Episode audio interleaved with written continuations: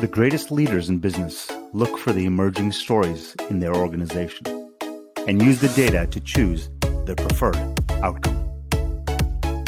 What outcome do you want in your business? Listen to the stories of industry veterans, coaches, and consultants so you can choose your preferred business outcome.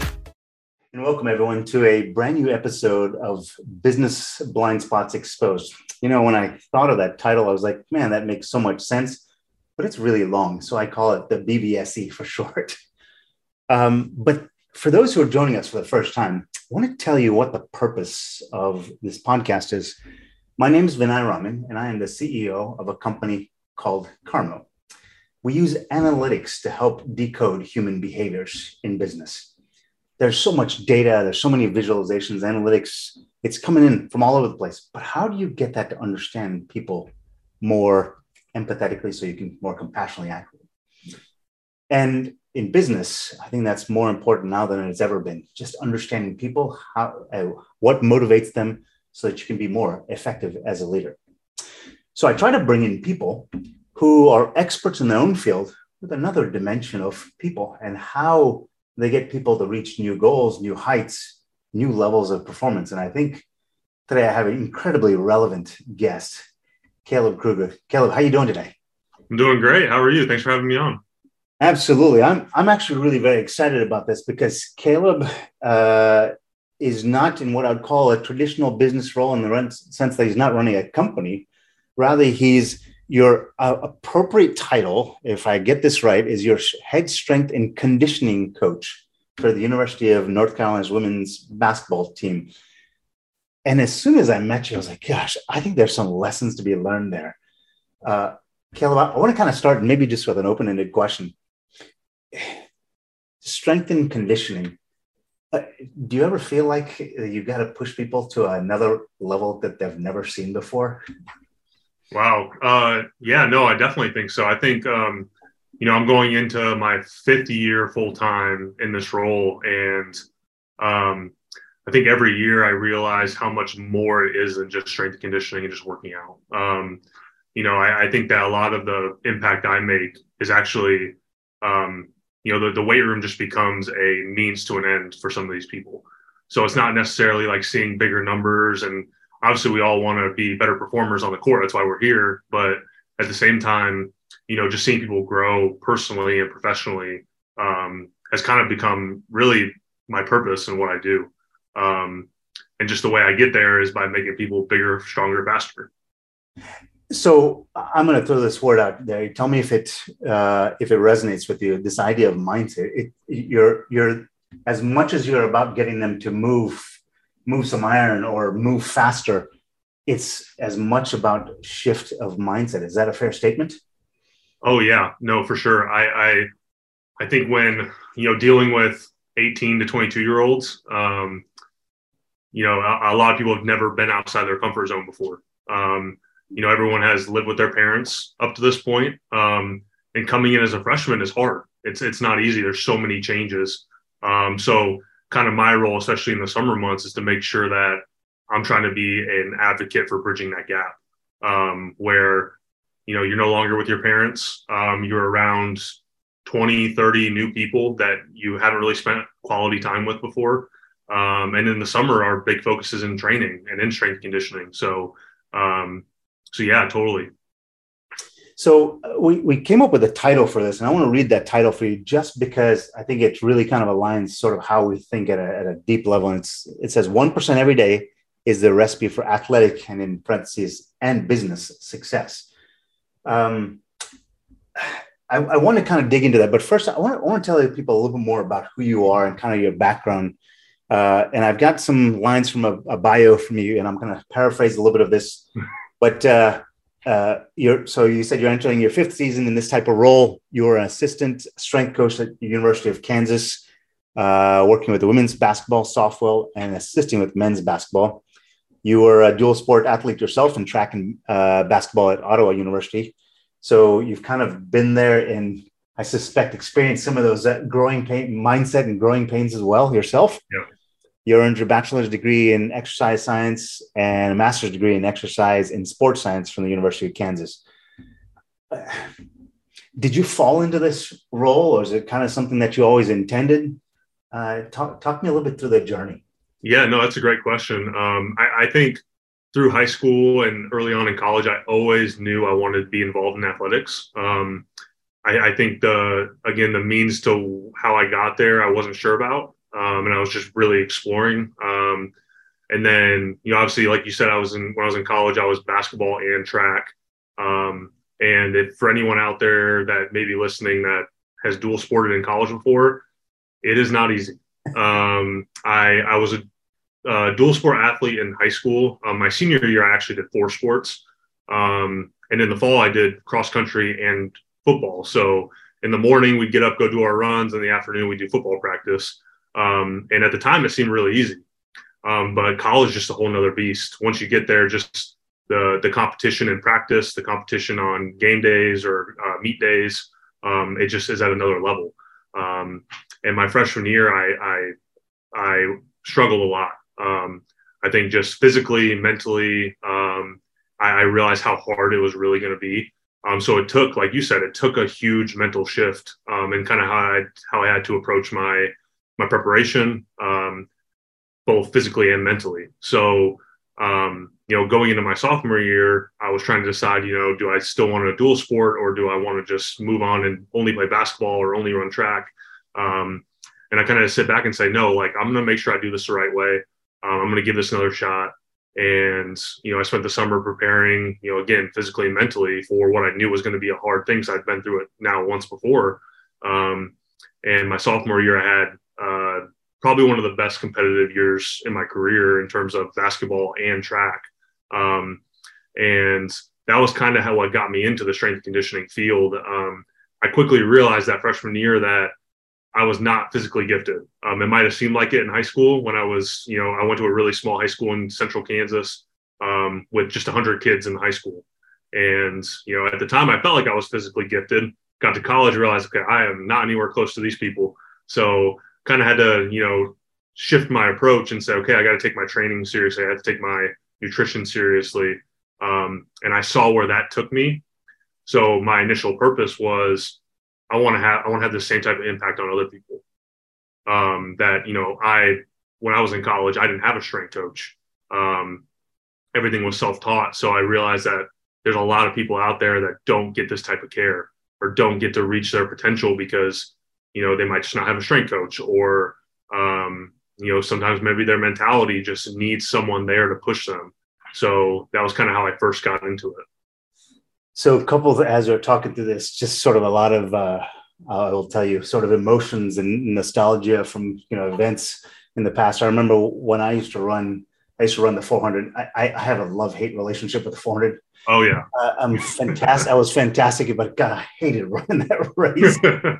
I, I, you know, the, the kick, the last 80, last last 80 yards, with a, it, it's like trying to climb up to the top of Mount Everest in about 15 minutes, right? uh, I remember one time, you know, went to a small school and I was, I think, the fastest uh, 400 uh, runner. And I think my senior year, you know, I'm thinking I'm going to medal on this track. And this, we go to this school where they've recruited a couple folks. And I'm 6'2, so I'm not a small guy. Guy comes up next to me. This guy's built like a horse, about six five. He's probably about as wide, it's about as uh, wide as I am tall. Mm-hmm goes, uh, "Hey, I'll, I'll, meet you. At the, I'll, I'll see. I'll wait for you at the finish line." I like, "God, that just took like all the wind out of my sails in the way that guy spoke." And I, I think the point is that every person has got their own set of unique talents. Some people are physically gifted. Some people have got the mental game down. Some people have got the mindset game down. But it's the mix of all those things that make a big difference in how you show up and play. Is that a is that a fair statement? Do you see that as well? Oh yeah, hundred um, percent you know that's something we talk about a lot as a team and just individually is um, you know what drives you? Um, you know what when you're lining up um, you know maybe it's to shoot a free throw maybe it's for the tip ball like what are you telling yourself about maybe it's you maybe it's about your opponent maybe it's about your teammates maybe it's just about the situation in general. Um, just to really find out number one you know wh- where do your where do where does each athlete's purpose lie? But also where where can we use some of these things that you are saying to yourself to help push you in other areas? Um, you know so if it's hey we're going to get on the line and run sprints and i'm saying because me personally you know i'm looking at the person next to me and say i'm going to beat you. I don't care how fast you are. I'm giving my all and i'm going to make sure you don't beat me. Some people just don't have that mentality and it's just trying to find what it is that's pushing them. Um, luckily for me at this level of north carolina basketball everyone here is driven in some way um, what I was going to say was, um, you know, when I was in high school, I think, you know, everyone, mostly everyone played high school sports, and you realize that a lot of people are just there. They don't really care that much about the sport. Maybe sometimes their parents are just making them do it. Um, sometimes it's just something they do just to be social with their friends. Um, and I think for me, I, I when I was finishing up high school, looking forward, I was like, man, I'm finally going to move on to college where all my teammates are going to be just as driven as I am and you know i'm going to get so much better and all this. And i got there and realized wow these people are kind of the same as they were in high school. Um, so that's kind of another point in my life too where i was like wow i think that maybe um, i have to take maybe a different approach to how i interact and communicate with these people um, so that i can get the most out of my teammates and kind of take more of a leadership role. I think in high school i just saw it as it's just the way these people are but these are just the way my teammates are. And um, going on to college, I was like, hey, this might just be how people are in general, um, where they just need someone there to find out what it is that drives them and push them in the direction that not only helps themselves but helps the team as well. So, you know, this it's called business blind spots exposed, and the whole reason why is because I think there's always nuggets from all these different parts of how humans interact, especially with what you do with people right? I, I love that piece where you're talking about this purpose, right? If you can if you can help, if you can understand, or probably more important, if you can help them understand what is their purpose in doing something. Mm-hmm. For example, you you're going to look over to the person next to you and say, "I'm going to beat you." It doesn't matter if you're physically stronger than me, taller than me, you've won more races. I am going to do everything in my power to beat you, or at least I'm going to give you a hell of a run for your money, right? Mm-hmm. But it's because it kind of comes from the core as opposed to just from physical strength or technical capability, right? Mm-hmm. Uh, and I think there's such an analog to that in the business world. So many people show up to that uh, to business because they've got to make a living for themselves, and there's a purpose there. If they can find that purpose, gosh, they work from real power. Do you, is there any stories you can share about that? Like in terms of somebody who, you know, kind of, you know, on day one they're like, yeah, okay, I'm here, I made the team, and they may have made it on some talent compared to that high school bunch of people that showed up. But now they're they're in the real game. They're in the college. They're gonna be playing at a whole nother tier and shifting that mentality, how it took them from you know point A to, to point B. Is there is there a story, anything you can share like that? Yeah, I mean, um, I, I, think that's something we see day in and day out with every class that comes in every year. Um, hmm. you know, I, I, think especially at this level of again North Carolina basketball, um, you know, you a lot of the athletes we see come through are highly touted, um, and they're amazing athletes. They're very talented. Um, a lot of them are really hard workers. Um, uh, because of that, a lot of them have been starters or have played high minutes their whole careers. Um, and then you walk into a spot like North Carolina where everyone's like that. Hmm. Everyone's competing every single day for a spot. Um, to whether that's a spot just to get minutes, maybe that's a spot to be a starter, um, maybe that's a spot to really get the respect of the coaches where the coaches say, You're our person. We're, we're going to you every time. And if we need a bucket, you're our person. Um, so, yeah, I, I think that, um, you know, a lot of people, when you talk about a purpose, they are, that's not usually a question people get asked. And what I've, what I've noticed too is when you have these athletes that are, again, very highly touted, their high school coaches or their AAU coaches are just saying, hey, so and so, like you're our best player. I want you to go out there and just do whatever you need to get us to win the game. Um, which I think has its pros and its cons. Because one thing these these athletes usually aren't getting asked is, hey, why do you do this? Like, what's your purpose? Like, what what's making you want to come out here and play basketball every day? Is just because your parents are telling you to, or it's because you truly love the game, or is it because you truly feel like this is a means to an end for you? Um, which now with with NIL and other uh, other things happening in collegiate sports, it, it, really is becoming that, especially on the female side. Because um, unfortunately, you know, in 2022, female athletics still isn't grown to that level of men's athletics at a professional level. Um, it's, it's getting there, it's getting closer, but it's, it's not quite there yet. So um, with NIL, it's becoming truly like we're seeing it with even some of our athletes where um, they're they're out making deals and and wheeling and dealing, and it's getting to a point where they can truly say like basketball is a means to an end for me. It's not just a hobby. It's not just um, something I'm doing to pay for my education. Like I can see this being something that I'm involved in for the long term. So, just in case people don't understand, can you walk through what NIL is, just so they understand sort of the context there? Yeah. So, um, in short, it's um, recently within the last couple of years, NCAA has allowed um, collegiate athletes who, in the past, have been considered amateurs um, to profit off their name, image, and likeness while they're in college. So, um, essentially, now you have a huge wave of athletes being able to make money off of um, their name, image, and likeness. I guess is simply put. Things so, like that, right? Yep. So endorsements. Um, you know, that's that's one area that um, you know I always try to uh, encourage our our student athletes to get involved in, and especially locally, where um, you know Chapel Hill, Durham, Raleigh is such a budding area for um, you know health and performance. So um, getting them involved with uh, things that are going to help them in their careers, um, not just because they see dollar signs. So um, it's it's definitely something new and it's very very interesting.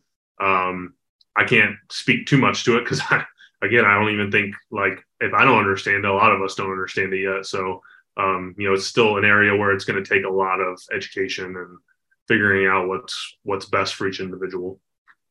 So I want to bring you back to this idea of one percent every day as a recipe for mm-hmm. athletic success, right? Um, kind of going back to the example again, you said the person right next to you, you're gonna, you're gonna give them a run for money. I'm gonna beat you. Doesn't regard regardless of their height, their stature, their strength, speed, whatever. You know, I've read before that lots of times people want to lose weight. Uh, you know, at the beginning of the year, that's a New Year's resolution, and the goal is just simply I want to lose weight.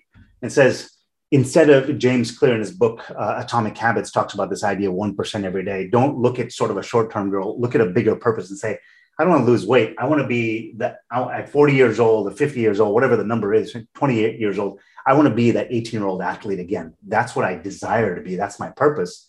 Mm-hmm. And that'll make me transcend all those hardships over time to get there because all I'm looking for is 1%, 1%, 1% every single day. How, how does that kind of apply? Uh, is that sort of the way you, because everyone seems to want to say, I want to get it tomorrow, right? And I just want to be done with it but 1% of your day is actually what really gets you there. Have you witnessed the same yourself? Yeah, for sure. I think, I think we live in an age now where we can get everything instantly. Um, and with these, again, we talk about 18 to 22 year olds, they, they live in that. That's been their life. Um, so uh, trying to get them to switch gears towards, hey, we have to have this series of short term goals to get to where you want. And the big thing we preach here is just consistency. Um, there's times where you're going to falter. That's normal. We all do it. Um, you know, sometimes like, you know, if I my family is in town from Kansas and we want to go get ice cream, like I'm to spend time with my family. We're to go get ice cream, right? So um, we we really really preach and harp on consistency. Um, and when we want to try to reach a goal, we can't just have an open ended goal. Uh, what we really focus on is how can we get there in short goals that are attainable. So um, you know, one thing I hear a lot and this is just an example is like, hey, Caleb, I want to be more conditioned for this season than I was last season. Well, that's you know, we all have different definitions of what condition means, right? We start there. How do we define condition? Um, you know, for the sport of basketball is different than the sport of soccer. Um, and then, you know, how can we get there in, in goals that are spread out throughout the off season? So, um, you know, obviously we need to get a baseline of some type of test that we trust. And then where are we at when we retest that at the end of the summer? Where are we at when we retest that at the beginning of preseason? Are we stepping towards being more conditioned? Um, and for some people, it might not be that we have a very specific end goal. It might just be like, hey, we need to be better in November than we were in June. And it needs to be a stepwise approach to get there. Um, so, yeah. So, talk me through this idea of um, kind of back to the instant gratification right? So many times, I mean, I'll, let me talk about myself, right? So many times I'm like, I'm going to set this really high bar for myself. Uh, so, for example, this past winter, I started playing ultimate frisbee for the first time, just because I've torn two ACLs and torn an Achilles tendon. And I was like, I don't want to play sport. Uh, I don't want to play soccer anymore. I'm going to do something less contact.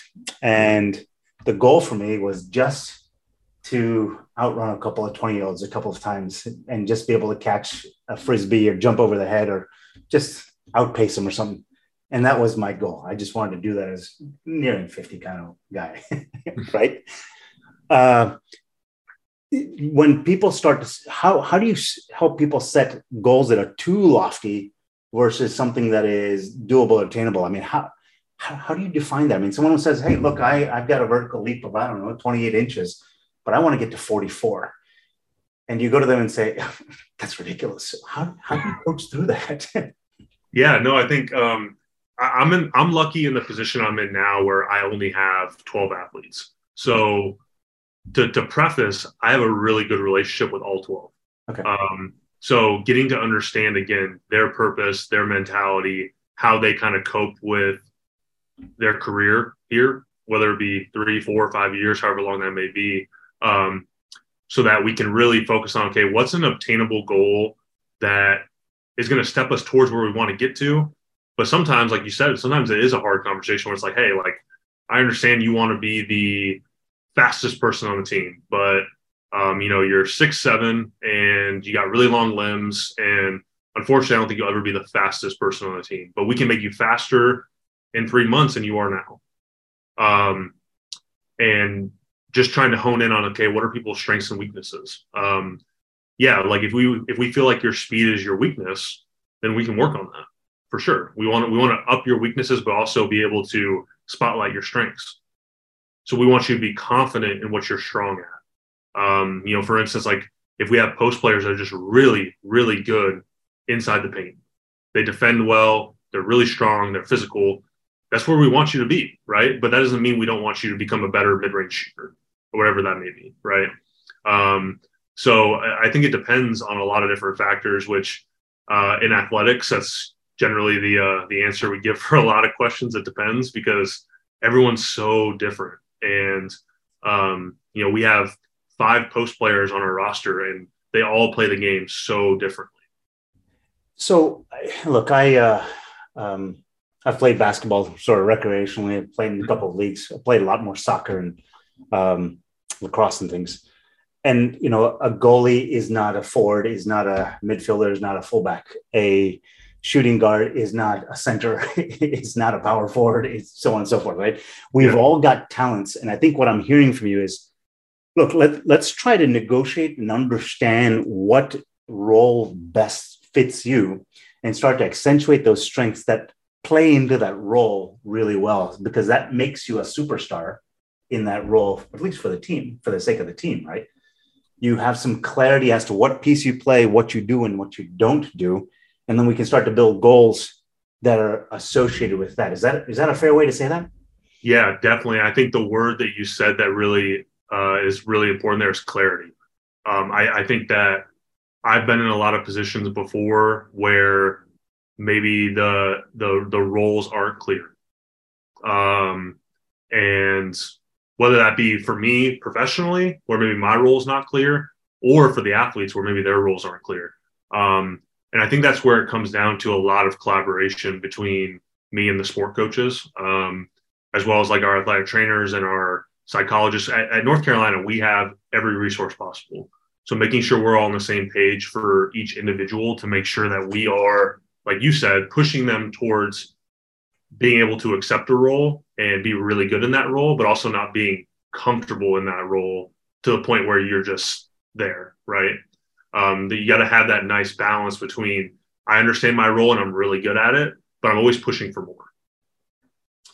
Yeah, it's uh, it's funny um, in in the business world and professional setting. I mean, I know I've worked in companies where you know they put a nice job description in front of you to when you get hired for the role, but it might be another, well, they say 12 months, you're going to get your annual review. And 19, 21, 22 months later, when I finally had the annual review, it's really difficult to get a lot of clarity when there's so much of a gap in between what I'm, what I'm, what I believe I'm supposed to be doing and what I'm being told the role is, right? Creating that clarity. And I, I suspect there's some element of ease in basketball because there's only five real people on the floor at any one point in time, and they've got differences, and you get to see it uh, externally through basketball games, professional, whatever else, where you get to see this stuff. But I still hear that clarity discussions still continue.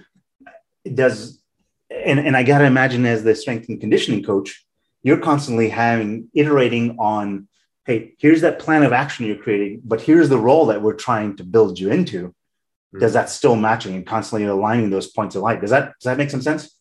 Yeah, no, definitely, and I, and I think that goes back to, um, so like this is an example is in the off season, especially uh, like right when we wrap up NCAA uh, NCAA tournament play um, usually, we come back in the spring for a couple weeks, kind of do some postseason training, just get our bodies kind of recovered. Um, NCAA tournament's a long ways from the beginning of your season, so basketball is the longest sports season in college. It's it's insanely long.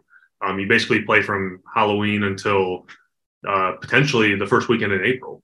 Yeah. So it, I mean, it's long, and um, usually during that two weeks, we are I'm meeting with each player individually, and the coaches are also meeting with them individually. But before we do that, me and the coaches will sit down and say, um, or mainly I will ask, hey, like, what do you want to see from this person on the court next year?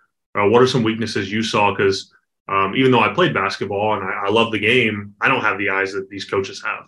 They are brilliant when it comes to basketball. So um, I take a lot of what they say they need from those athletes and then I use that to help lead them and direct them in the way that they need to go. Um, which again, that, that kind of accentuates my my role as a support staff member, where um, I'm not coaching the X's and O's, but I'm making sure that I'm giving the coaches a, a product that they can use um, that puts the athletes in a good spot, both mentally and physically. So I actually uh, drew a diagram that I'm actually going to be presenting a little later this week in front of a bunch of people, and, and it's got the picture of me kind of standing in this little valley, and then there's this mountain right next to me. Uh, person standing on top of the mountain, and there's a rain cloud on the other side of the mountain. I said, and and the point there is that perspective matters more than intelligence, because that person on the top of the mountain knows it's raining before. It doesn't matter how smart I am; they know it's raining before me, and I think that's a little bit of what I'm hearing here is the perspectives from different people will actually allow you to unlock that give space to unlock that true greatness in each one of those players. Allow them to step more strongly and intentionally into that role. Does that does that resonate with you what i just said? Yeah no totally. And and for me the coaches are on top of the mountain. I'm at the bottom. Um uh, you know i see a little bit of the basketball and, and areas where i think they can grow but um, again sometimes the coaches say hey, like, yeah, I, I, I think this person could grow in this area, but we want them to be really good at this area. You know, so like that's where that's where I feel like we need to focus. And sometimes also it is just meeting the athlete where they are. Um, I'm kind of circling back now, but you know, sometimes athletes are just like, hey, like, and, and this is a normal thing. They're like, hey, like, I want my I want my biceps to be bigger. You know, like, I want to look good in my jersey. Yeah. And sometimes it's like, all right, well, you know, we can always save a little bit of time and do that. And that's where you start to talk about buy-in too. You know, sometimes it's not all about um, what we need out of them on the court and doing the performance training to get to that point. Sometimes it's just like, what do I need to do to make them feel good and buy into what we're trying to do? Um, and there's again, there's so many things you juggle as a and conditioning coach, um, where you got so many different personalities, you got so many different individual goals and team goals. Um, and sometimes you have people that don't align really well with your team goals. So how can I trick them into um, you know, being aligned with what we're trying to do. Um, sometimes it's just different verbiage, or maybe it's just uh, different individual conversations I have with those people. Um, so yeah, I mean, it's that definitely resonates. Yeah. So look, I, I, I know of organizations. I feel like I work for organizations myself, which is you know, as you're talking, there's I'm I keep thinking to myself. This has come up multiple times in this conversation. I don't know why we don't call managers coaches instead, because really all a manager is supposed to do is to kind of stand, understand where you are and kind of lift you up to the next level, which is what a coach does, right? You're supposed to unlock that superstar performance on that person's terms. But I've seen so many organizations or people, I've worked for organizations where each individual is different is a probably pain in the ass for them, right? Mm-hmm. Come on, I've got a one size fits all approach, and everyone kind of the beatings will continue until morale improves. It's kind of the way it feels sometimes. Yeah what what do you think would happen in your organization if you treated it that way that way you say hey there's 12 of you i've got a regimen for every one of you that i want every single one of you to do and i want you to follow it to the t what do you think would happen? Wow, that's a really good question. Um, I, I, I think that the first thing we would see is, uh, I, I think that the buy-in would be much lower. Um, I think the engagement would be much lower. Um, I think that for me, the area that I pride myself in is again getting the individual what they need and what they want. Um, sometimes those things don't always align, as we know. Um, like again, I want to eat ice cream every night, but I know I don't need it. Um, so, uh, ooh. I mean, I, I, think what I'm hearing from you is just this idea. I mean, it's hard to speculate in sort of a situation like that, but what what I hear, I mean, already hearing is sort of this level of engagement would probably drop. I'm suspecting morale levels would drop as well. I mean, people's buy-in, I think, is a, a word that you use there, would probably drop. It's almost you can't think about how you could go back to the other way. It's just too massive a shift backwards. Is that a is that a fair statement? Yeah, no, I think that's a good way to put it. I, I just, to be honest, I just couldn't see myself doing it that way. So it's hard for me to like sit back and say like, what would it be like if it wasn't that way? You know what I mean? So, because um, for me, like, I think that I've always been that way, and and the relationships I think are the most important part. So if we're not building the relationships, and again, I'm blessed I only have 12 athletes, so it's super easy and super, you know, functional to be able to build those relationships because um and on top of that i this is the only team i have. Yeah. So when i was at kansas i had women's basketball softball and i also helped with the men. So instead of having 12 athletes i was trying to manage 55 and try to get to know them on a, on a personal level yeah, well, I mean, I can see how that could be really difficult. I mean, I, there's a statistic I read once that in, in, in the average business, uh, most managers have between six to eight people, and there's there's definitely stories outside of that. Mm. But you're managing twelve, which is already twice what is average. Right. And like that's enough to get you to a point where you can have a good and deep relationship with each one of them. So, you know, if anyone else says it's just too much work, I might suggest uh, Caleb's doing twice as much, and he's doing it quite comfortably. uh, yeah so it, it, it is doable. Um, I want to shift gears a little bit if it's okay. Yeah. And then I want to kind of talk about you a little bit more. So we're, we've been talking all this time about, you know, raising them to the next level, saying, hey, I, let me invite you to this path to how you can perform better based on who you are, your physiology, mindset, all that kind of stuff in this role. Um, but what about you? I mean, you that one percent doesn't apply just to the players; it applies to you as well, does it not? No, totally. Um, yeah, I mean, I, I think for me, um, you know, my besides my purpose of you know really trying to grow these athletes, um, which you know I find a lot of my uh, my successes to be in their successes. Um, but from that standpoint too, I want to make sure that I'm always trying to give them not only the best training but the best uh, experience possible. Um, one thing we emphasize here at Carolina is the student athlete experience. Um, we want them to be able to leave here and say that this place really gave back to them all that they gave to us. Um, and one thing I always say with our athletes is I want to not only train you really well and have you enjoy what we do, but also realize the importance of it um, for basketball and just for health. Um, I want you to be able to leave here and have a pretty good understanding of why we do what we do and why we train this way. Because, like I said earlier, the the the women's basketball game uh, internationally is still not to the level that we would all like it to be. Um, it's getting close, but it's not there yet. So a lot of these players that we see here will go on play professionally overseas or in the WNBA, and a lot of them will not have a strength coach. Unfortunately, they'll have maybe one for a couple months with their WNBA team, and they'll go overseas. And I have a couple girls that play overseas that used to be here, and they're like, we don't even have a strength coach on our roster to help us. So I want to make sure that they know what we do and what works for them and they can train themselves on their own or at least have a good guiding principles as to what we do um, in terms of like prep for a game or what are we doing in the off season to make sure we're staying healthy or getting healthy because um, again basketball is a grueling sport um, so yeah i mean I, I for me the 1% is making sure that i'm not only giving them the best performance training I possibly can. Because um, in, in, the world of strength conditioning, everything comes back around. Um, so we're at the point now where there's not a lot of new ideas out there. Um, usually they're just old ideas that were just kind of reframed to be different, um, which I'm sure you've dealt with as well. Um, so uh, for me, it's just making sure I'm, I'm, I'm networking. I'm meeting with people that are doing really cool things. Um, and then on top of that, my one percent too is just is just really taking care of my home life too. Um, that's another area where um, you know with my work and then with home, those are my two areas I'm always trying to push and be the best that I can. Um, and whatever means that is, or whatever areas that interest me that keep me engaged, so that I'm not um, uh, like losing my focus or losing my uh, engagement in it. Which it all happens to us. You know, if there's something that I'm trying to accomplish at home, but I'm just not loving how I'm going about it, and I'll find a new way to do it. Um, so, so yeah. So, I mean, I, I think if I could read between the lines there, I, I heard heard a lot of kind of talking along that line of purpose, right? Uh, there's there's ten thousand things that you know, shiny, glittery bubbles and objects that are out there, but there are two things that really kind of keep you your home life and your professional life those are the things that keep you on the straight and narrow uh, as far as focused and growth, right? So yeah.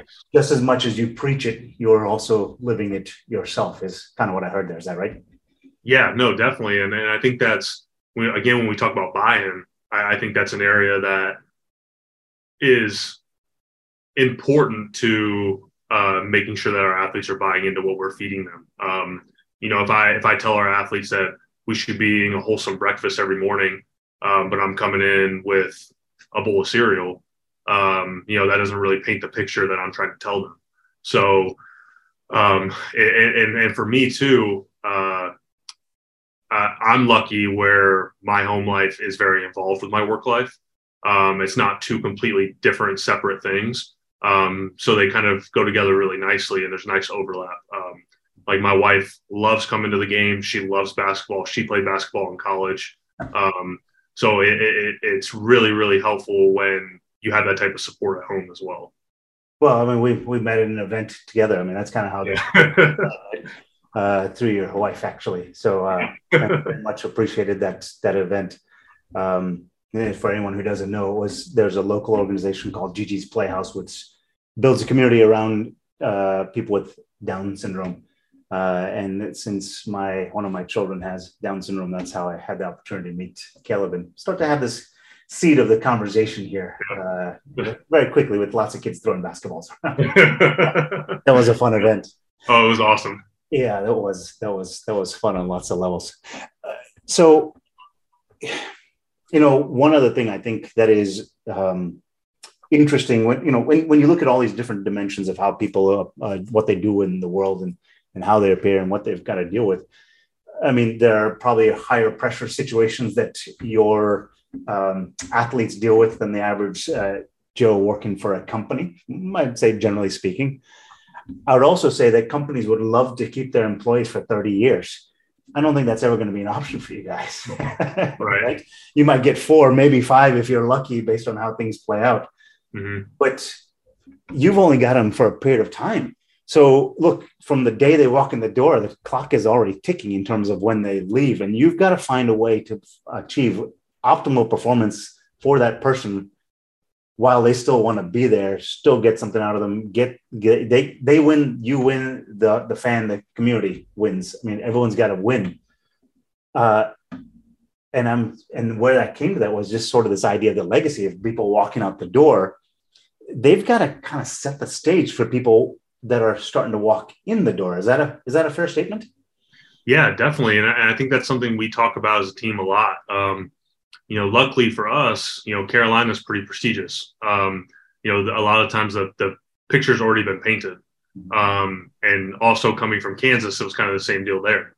Um, so now for us, each group that comes in, it's how can we keep pushing that level forward. Um, you know, and there's always areas for growth and there's always areas that we feel like we can do better. Um, and that's why this time of year is so important is to sit back and talk about it, um, not only as a staff, but as a team uh, to find out, uh, you know, what more can we do in the community? Um, what more can we do to really push the Carolina brand to a level where, um, it, it, it's no matter where we travel, we have people in the stands, um, which is it's it's hard. It's it's not easy to do that. Um, so it, it kind of goes back to the one percent and just hey, what area, what small areas are we like? Hey, these are our weakest points, so they're the lowest hanging fruit. These are the areas we can hit the closest and be able to have the most growth um, in the time you're here.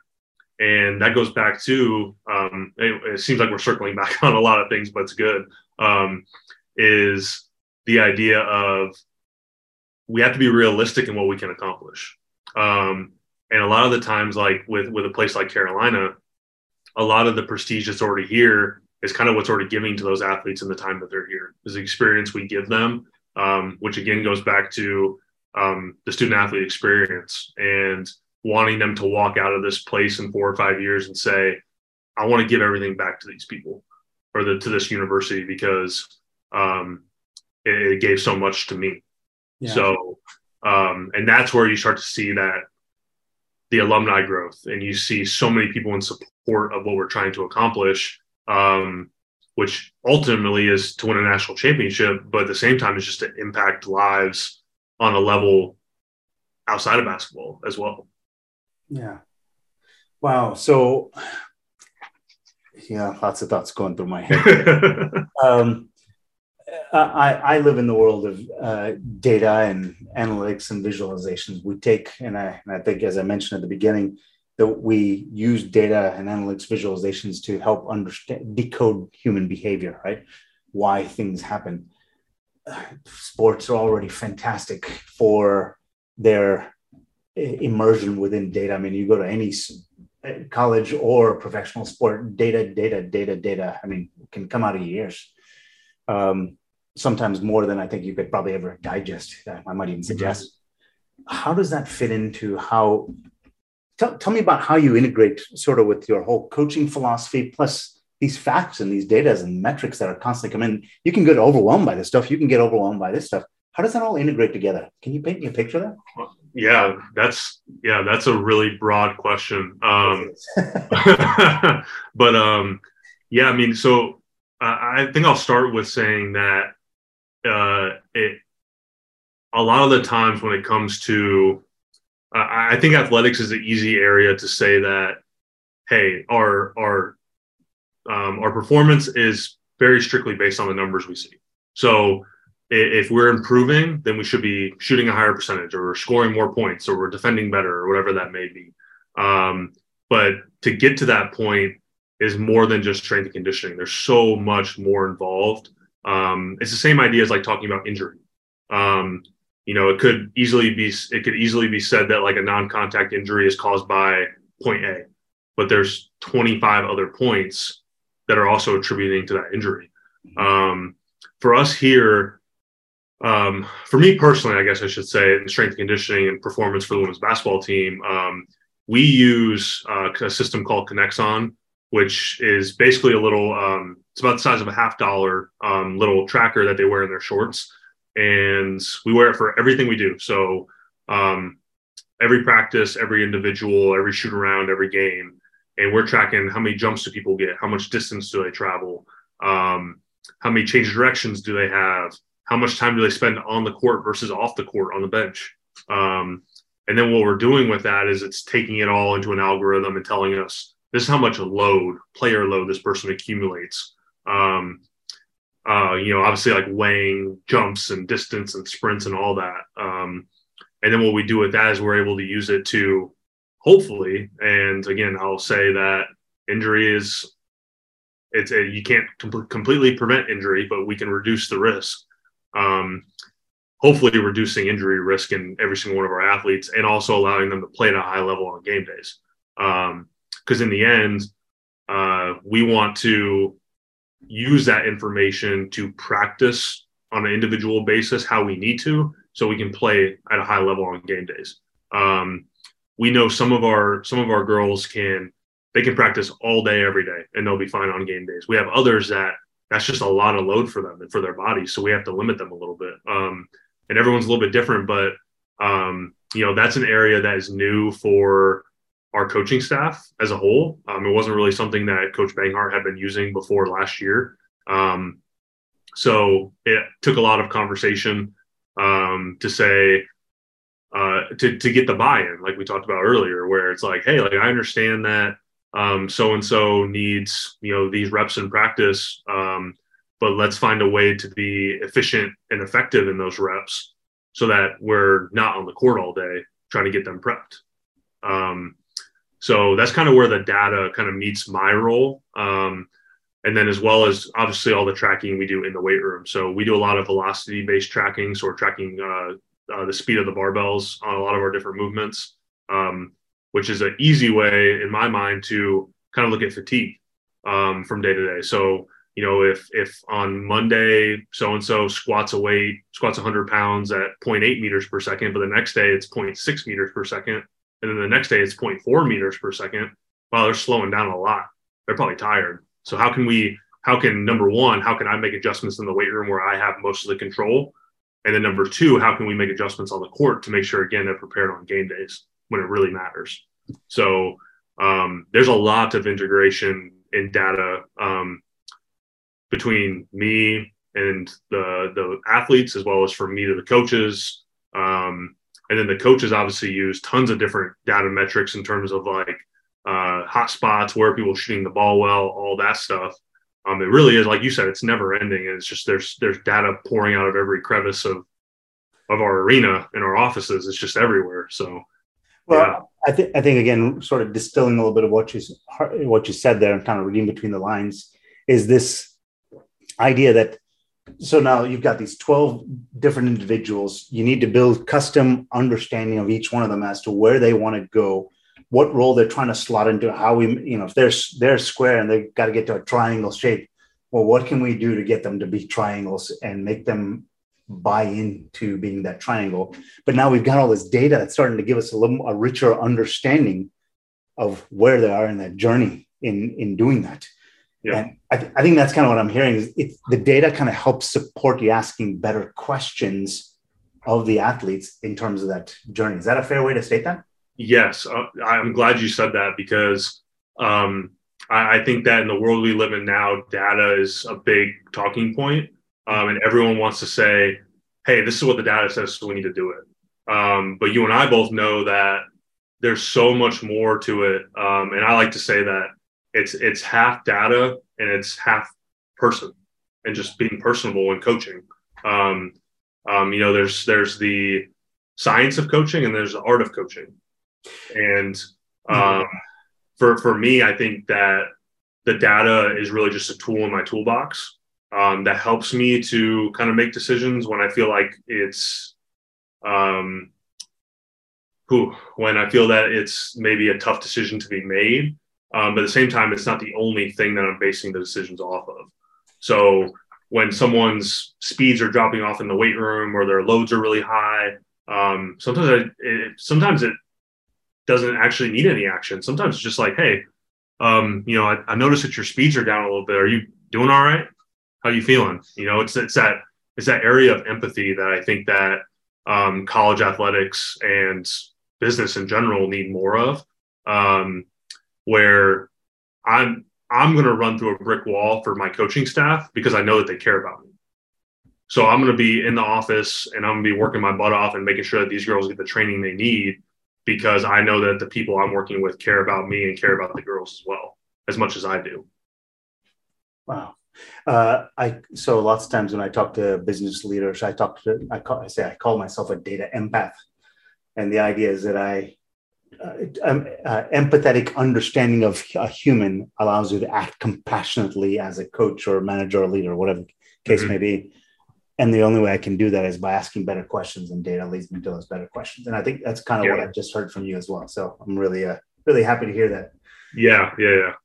Uh, Caleb, I, we're getting towards the tail end of of the, of the time that we'd set aside here, and gosh, I feel like we've covered a lot. We've talked about the one percent. We've talked about treating each one as an individual and trying to help them see how they fit into a role as part of a larger team in this case, right? Which I think is for pretty much anyone in any role anywhere. Uh, and how they can start to build some goals in alignment with reaching that role's standards. Um, what if you could leave behind, based from, from our conversation or otherwise, if you could leave behind two or three take home messages, what, what would you say to people that uh, you think it has been really effectual for you? Wow. Um, I think number one, um, this something that's been on my mind a lot recently too, is um, being able to lead well from your role. Mm-hmm. Um, I think that uh, generally speaking, a lot of people think that if you are a an athlete on a team, um, doesn't necessarily mean you can lead from that role. I think you can lead from any role, um, and I think that's an area that a lot of businesses, organizations, teams could really benefit from um, is having that approach. Um, and then I think when you talk about trying to uh, instill change, um, I, I, think that having a purpose and being consistent are the number one, I would say 1A, 1B in terms of trying to successfully make that change. Um, I, think not enough people ask um, about purpose. And I think that's such a big point when it comes to trying to figure out how to manage and lead people. Um, because uh, even even in college athletics, you know, it there's people that don't love the game, you know, and there's people that really, really will die for the game.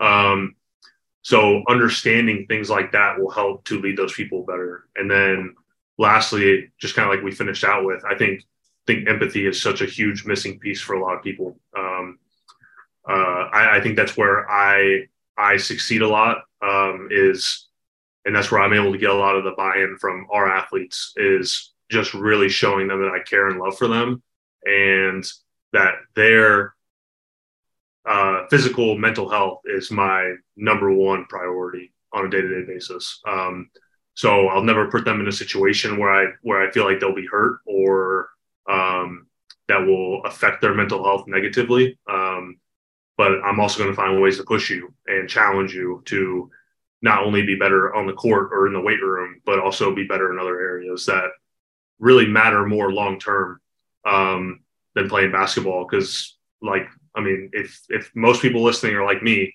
yeah, I can't get out on the court every day anymore, and I'm and I'm only 26, so um, it, it, there's there's so much more to life than just basketball. So I would say those are my three three big take takeaways. I like it.